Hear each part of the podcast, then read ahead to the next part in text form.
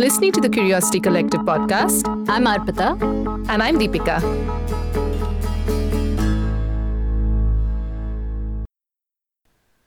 So, the episode we're airing this time is actually one that was meant to air in April.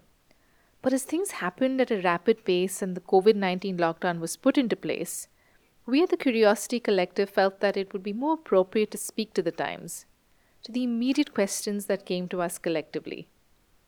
So, of course, we shifted our focus to discuss the topic of care and connection during COVID, and then to lockdown and labor during the last few months.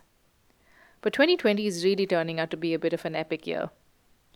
It's barely been half the year, and as a country, we found ourselves facing not only COVID, but also other serious disasters like the two cyclones on our two coasts, the locust attacks which swept across the country, and the humanitarian crisis surrounding the migrating laborers, and then, of course, the threat of quakes in the north of the country, to say the least. What's interesting is that in many ways, these are all, including the pandemic, very complex outcomes of human impact on the planet, as we've been discussing in our previous episodes. And all of these situations combined are presenting a narrative of crisis which is telling us that our current way of doing things is just not working. And that's why we decided to go back to this theme of the frugal city for this month. Because as the fourth month of the crisis rolls out, many of us have started wondering if not this, then what? And the two episodes within this theme are, in our opinion, opening one such door into reflecting on and beginning to understand new ways of doing and being. We hope you find yourself nodding along as you listen. Happy listening.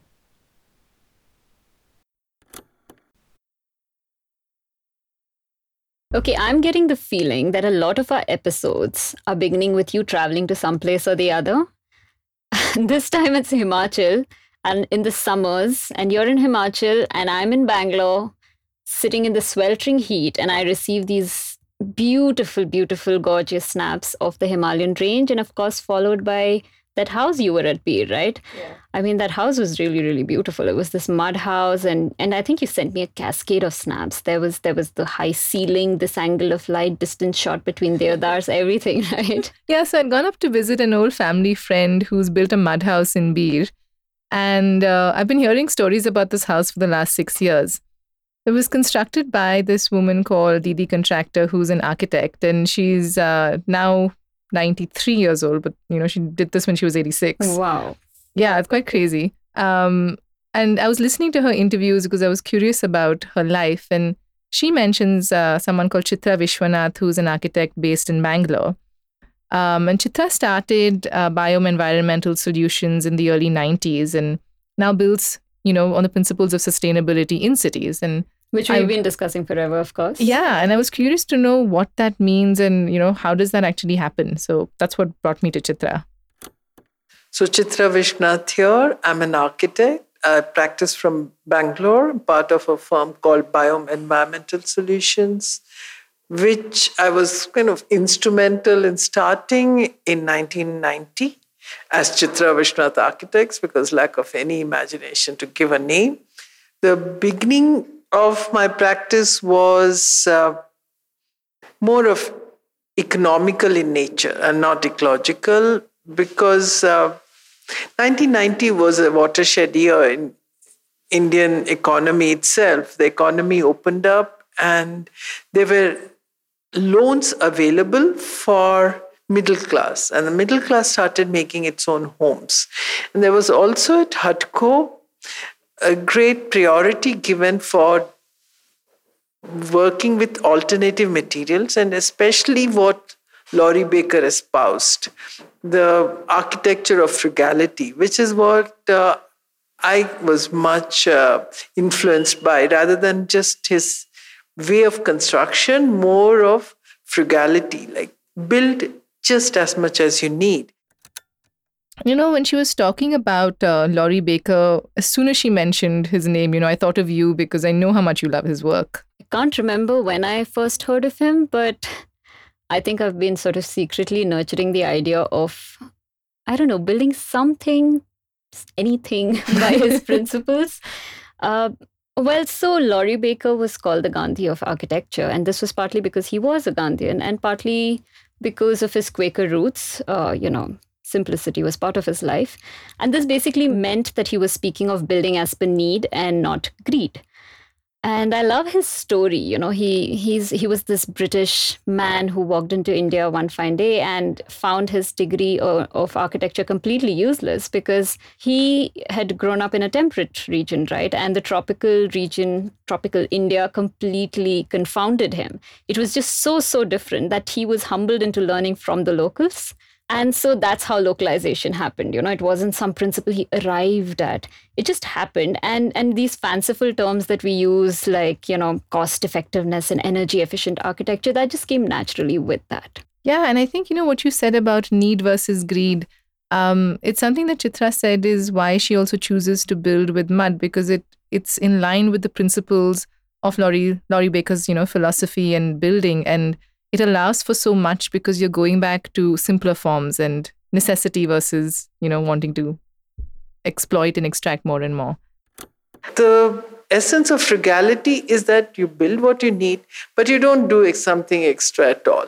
So you build it beautifully. So the structures are beautiful the mason feels good we all feel good that it's built well and it's also much more honest. You really see what you're building and how it is built.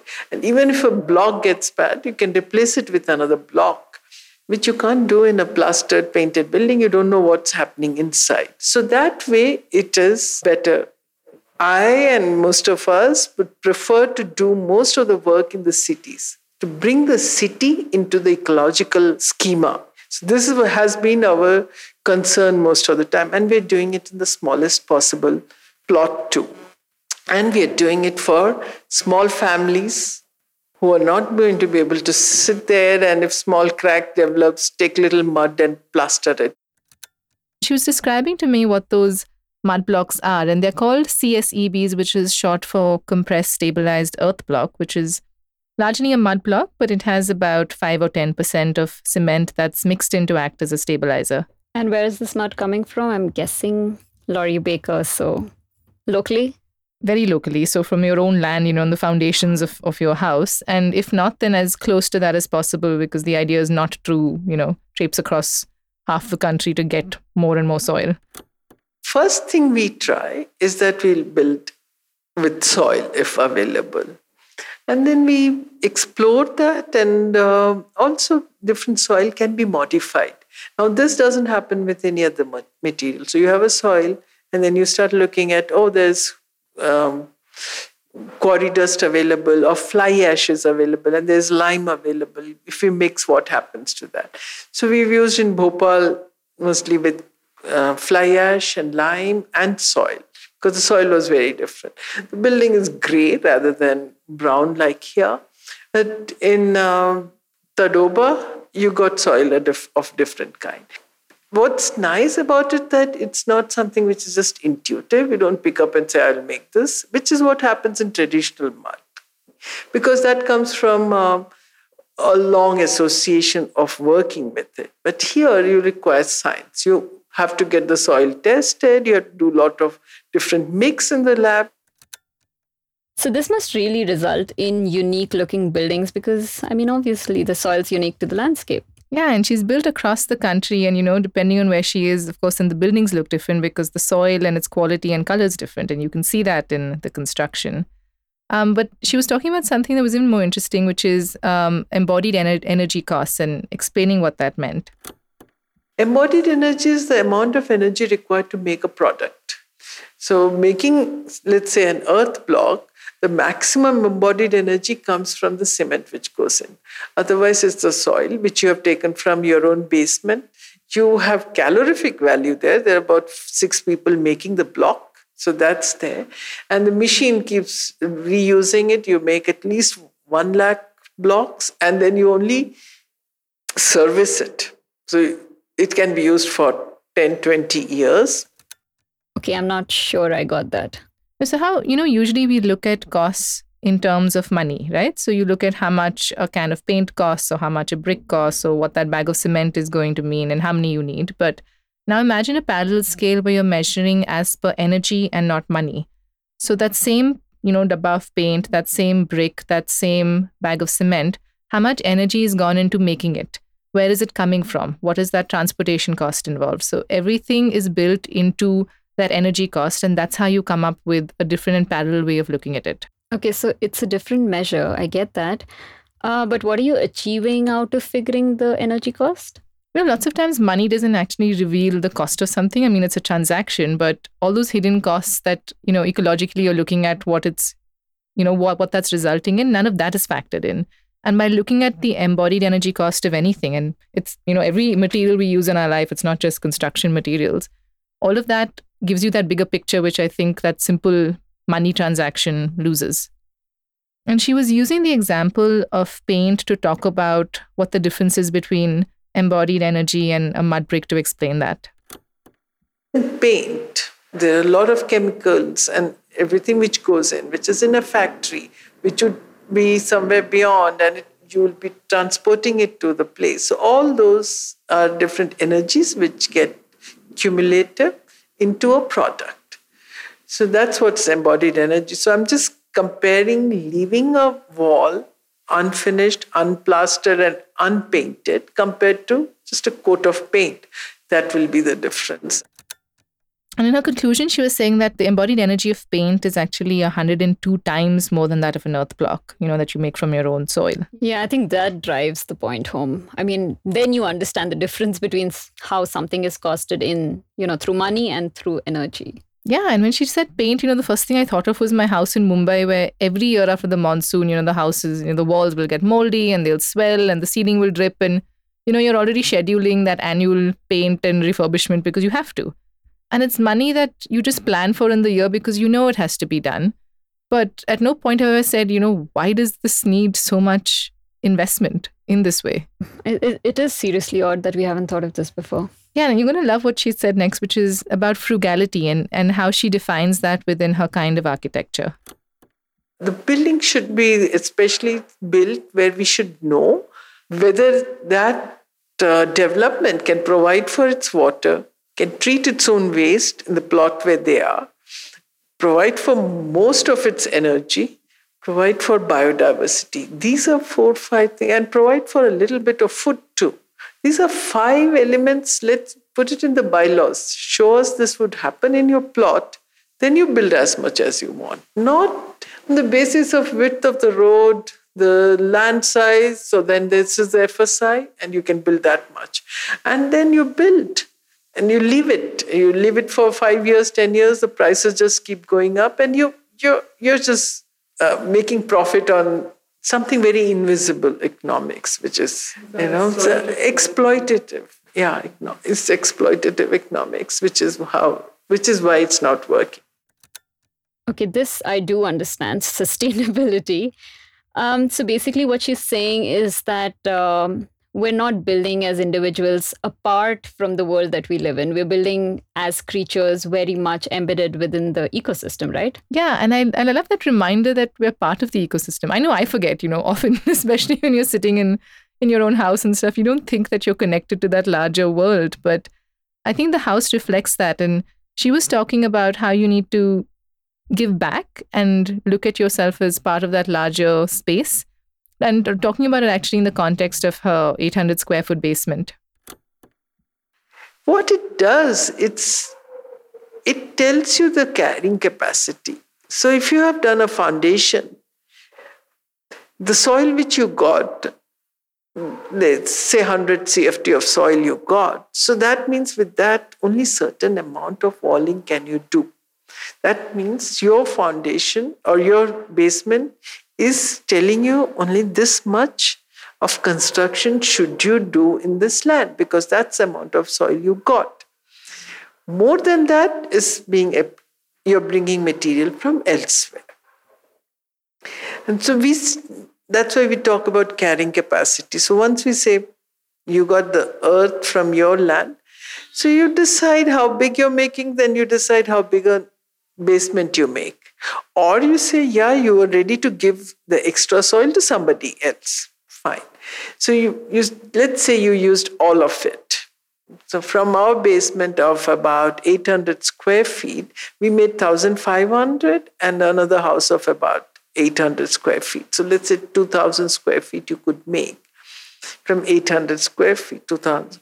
But so you decide on that, you did 100 square feet, you can do 200 square feet of house. That's the maybe a rule of thumb you could take. Then you decide on how much water falls on your terrace and how much water will you be able to collect and stay within the, that parameter. And then do you have land to treat your wastewater? Do you have land to recharge? If you start looking at this whole concept, you decide on how much should you be building in, on the land. Then it's not, then, then it's like any animal which builds its burrow. How much it can dig, it goes in, how, how big a nest can you make for the three chicks which will be growing. That's all you make. You don't make more than. I really like the way she's put that. Planning for a home just like any little forest dwelling creature would. yeah, it's a new way of looking at homes. And yeah, like as you said, I love the idea of being part of that ecosystem. Yeah, but I think the the question that's sort of going to pop into everyone's mind is, you know, what is the cost? And I and I hear mean obviously the money kind. And um, is it much, much more expensive? It's not actually, and it's something Chitra said they had to actively work on because they didn't want it to be this alternative, you know, construction. They wanted to have um, competitive and comparable costs to a Main Street building, and that's what they did then. So let's take Deepika the first one about cost. It's not more expensive than a designed building. So you can't compare it with a building uh, built by a mason, head mason. You can't compare to that. And a design building and this is an apple to apple comparison. Yeah. So, so that's what it should be. So a design building will certainly be a little more expensive than uh, what a mason does because they wouldn't use the kind of inputs a design brings in. And that design brings in inputs which would be better for your life in terms of light, ventilation, etc. Minimum of that.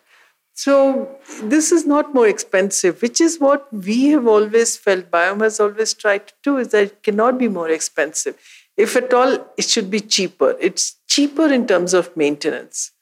It's the same cost as a conventional building because if you're going to make it more expensive, it is unecological. So through about 10 years of work where one had studied the materials which go in, how much labor goes, etc., we could come up to something called an item rate in- estimate. So we made our own estimates.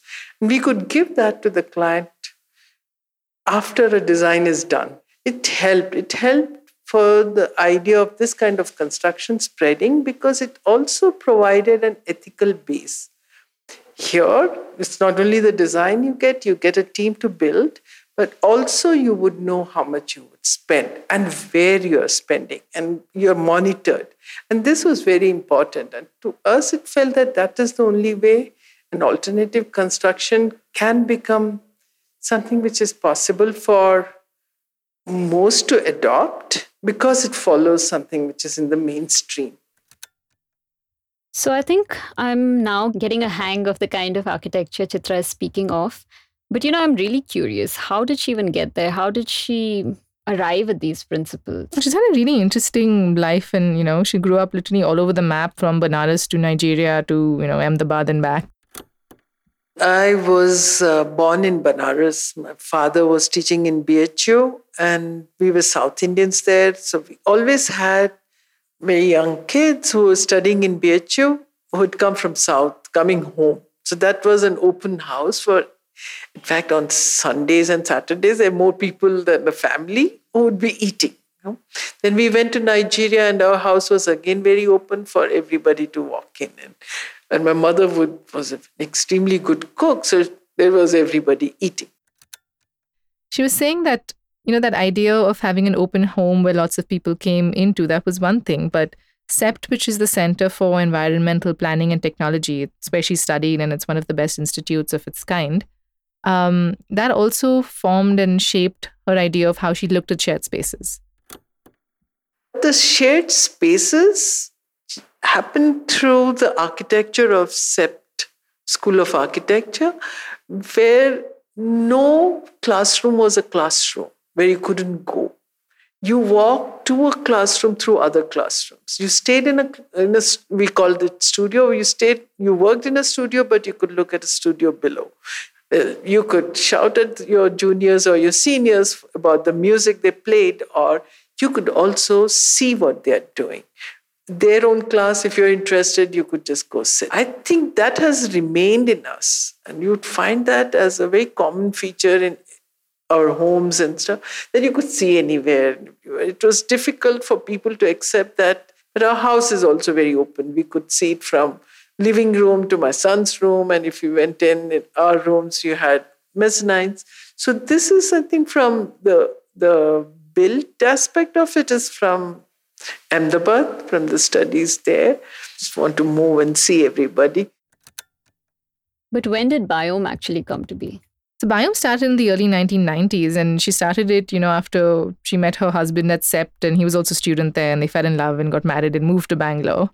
Um, and you know, at the time, none of her clients wanted to experiment with a mud block house. So they decided that they'd do it themselves, and you know, they chose a plot of land and built their own house, and now live there together. We were lucky to build our own house, and when I when we came to see the plot and we saw our neighbor constructing with and this beautiful red earth which was there, we decided we should build with earth blocks. And we were very keen to build with earth blocks, was, but was very difficult to convince clients to do it. First, we had no prior experience. So we decided to do our own house and we decided to make a basement because I knew that the earth required will not be enough coming out from foundation. So we did a basement. I call it the worst basement, but the first one. So we learned a lot from doing that we got earth enough to not only build our house and also a small house nearby where we couldn't do basement. I, I don't know if I went about seriously that I have to do mud or something, but we got uh, sucked into it, happily sucked into the whole effect of it, the whole challenge that you have to get a soil which is right. And every time you go anywhere now, I keep looking at soil and get very thrilled about the kind of soil is available. And the, again, was it's so versatile that it may not be the soil what it looks like in Bangalore, but elsewhere. Then it's a challenge. How do I use that? So you actually interviewed her in her office space and visited her home, right? Um, so aesthetically and spatially, did it feel different, and was it a lot like the Bir place? Um, it's very different from most places I've been in, but it actually evoked the sensation that I had when I was in that house in Bir, which is of spaciousness and you know when your bare feet make contact with the mud floor, that that grounding that comes with it, and I think it's also that interplay of light and the use of light and air. So it always feels like there's flow within the house. Um, and she was saying in her office also and, and pointed that out to me that how you look at volumes and how volume can increase a sense of space. So while a plot might be small and might be whatever, 800 square feet, um, the actual volume of it is much larger.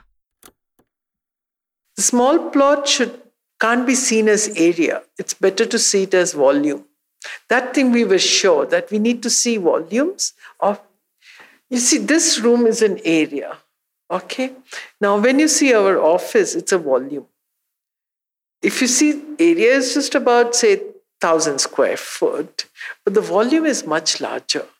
And the, the notion of space to be brought through volumes rather than by areas. Everybody comes and says, You want a 14 by 14 bedroom. But our house has 8 by 10 bedroom, but the volume is higher. At a certain place where the sleeping space is only 8 feet, at the other place is 14 feet. So the heights become more and you don't feel claustrophobic. So it's a thing, and the smaller, yeah, experiential stuff, and, and the light comes from different ways. So modulation of light is essential in these places. Yeah, I like the idea of exploring volume alongside area because, I mean, a house is also its empty spaces, right? It's not just the walls. Yeah, and that effect is incredible. I mean, I went up to the upper level of her office and there's this huge bank of windows um, on the left, and it looks out onto trees. And there's a the space outside there is reflective of you know the space inside, and there's an intermingling of that outer and inner world. So, as I was listening to Chitra, I was thinking how, you know, Bangalore's changed a lot since the last decade or so. And it's gone from being the sleepy little, you know, small residential kind of space to now increasingly having a lot of high rises, right? So, did Chitra speak to this? How do we begin to deal with this sustainably? Well, she did actually, and the easy answer is that it's possible. But the question that she flipped back to me was, you know, what is your reason for building that high rise? Again, you know, in that question of need versus greed, is it for your own need and your family, or is it an investment and something that, you know, then that money is being made of? And then looking at that in the context of it being ecological or not and what that cost is. Well, yeah, I mean, because we do hear of how many of these apartment blocks are actually empty because these are houses made for investment. Uh, well, my second thought was this uh, considering the city that's already standing all around us, I mean, it is largely made of concrete, right? So now what? We talked about that, and actually, her response was encouraging because there's simple things that we can do to sort of transform, you know, even these concrete blocks into ecosystems. We are so blessed. We are in tropical climate. So put plants, put trees. Basic, which requires the least amount of uh, intervention, least amount of uh, financial problems with you, plant trees, plant, uh, plant anything.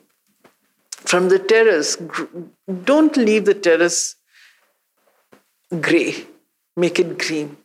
And that's anybody can do it. It reduces urban flooding because the plants will take up, and it creates a space for biodiversity for pollinators to grow. You just you don't don't worry. Put soil and let grass grow, let wildflowers grow don't work on it. It requires that uh, during construction, you do a good job to allow for water to move away, which is very basic, good construction, I think. And you would make a huge difference in the city.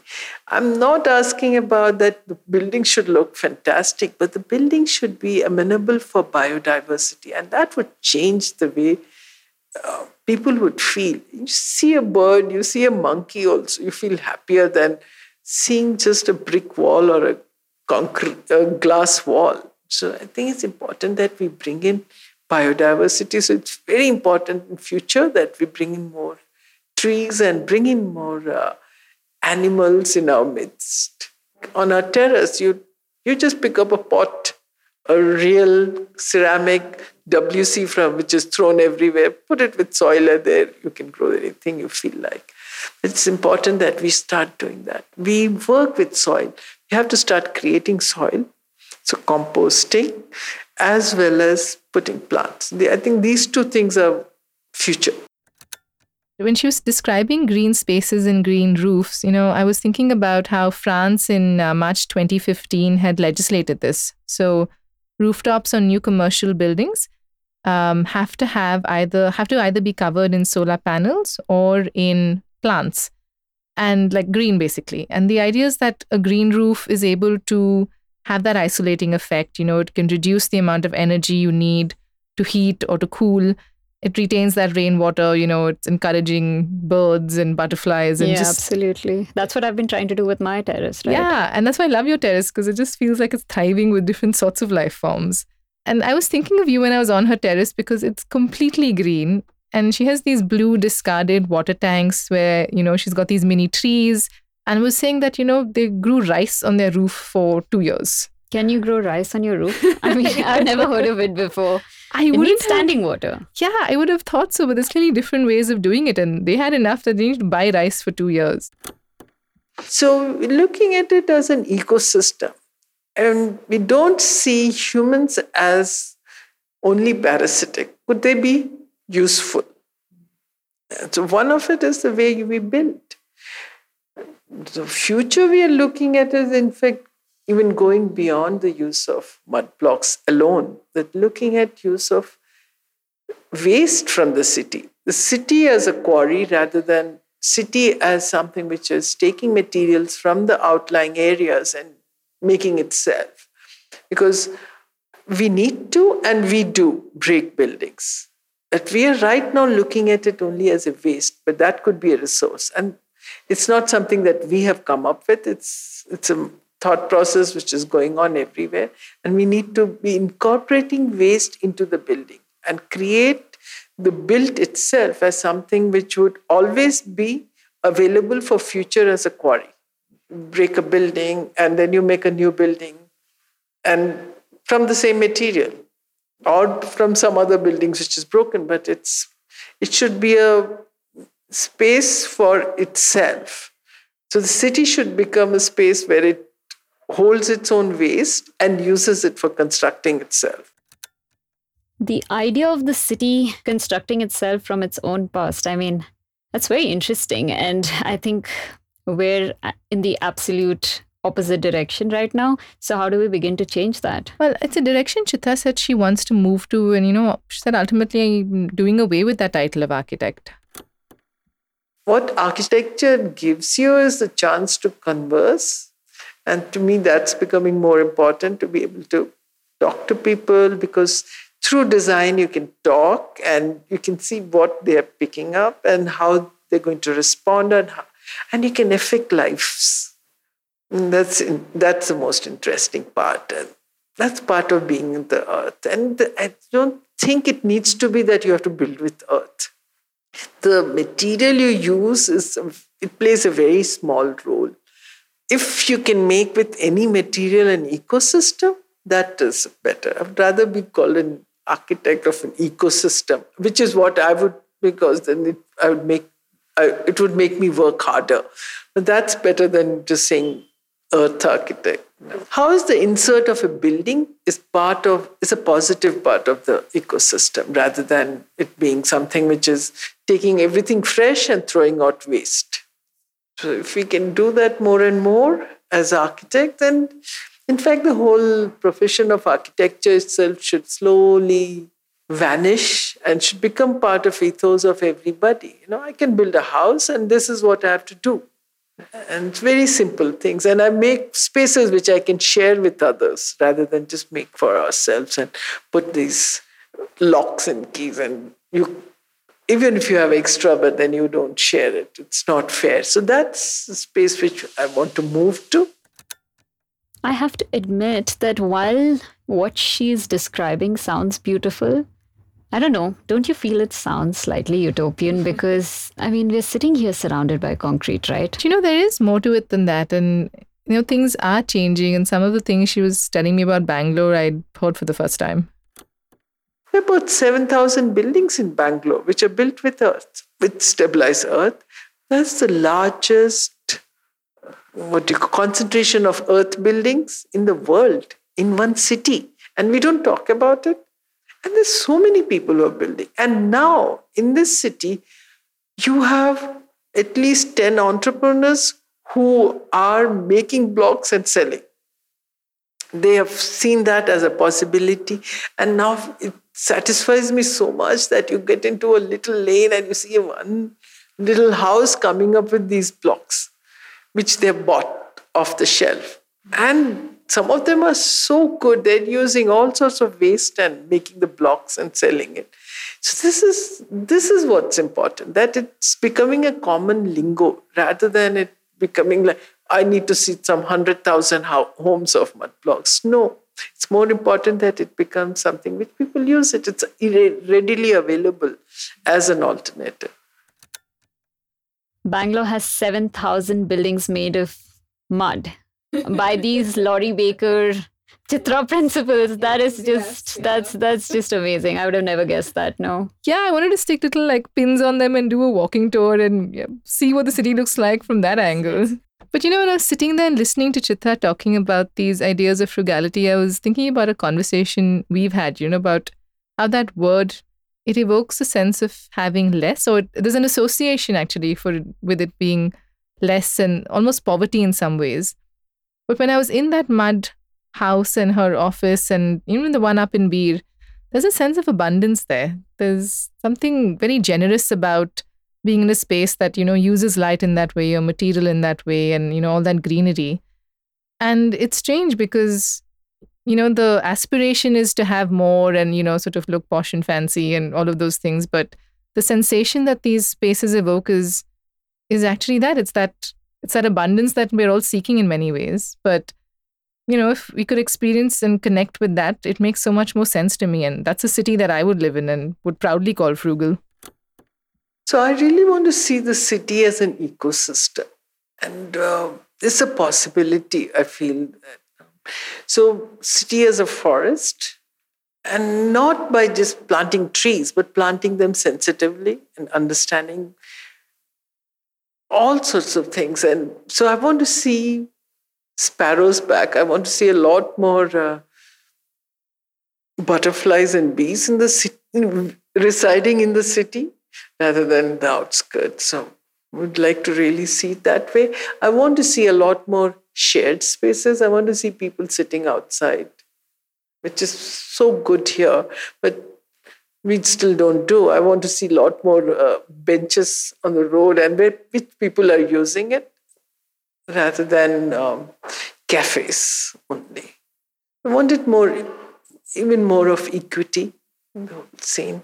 People, I'll, I would like to sometimes think of it as going back to a stage where it's more like an agora.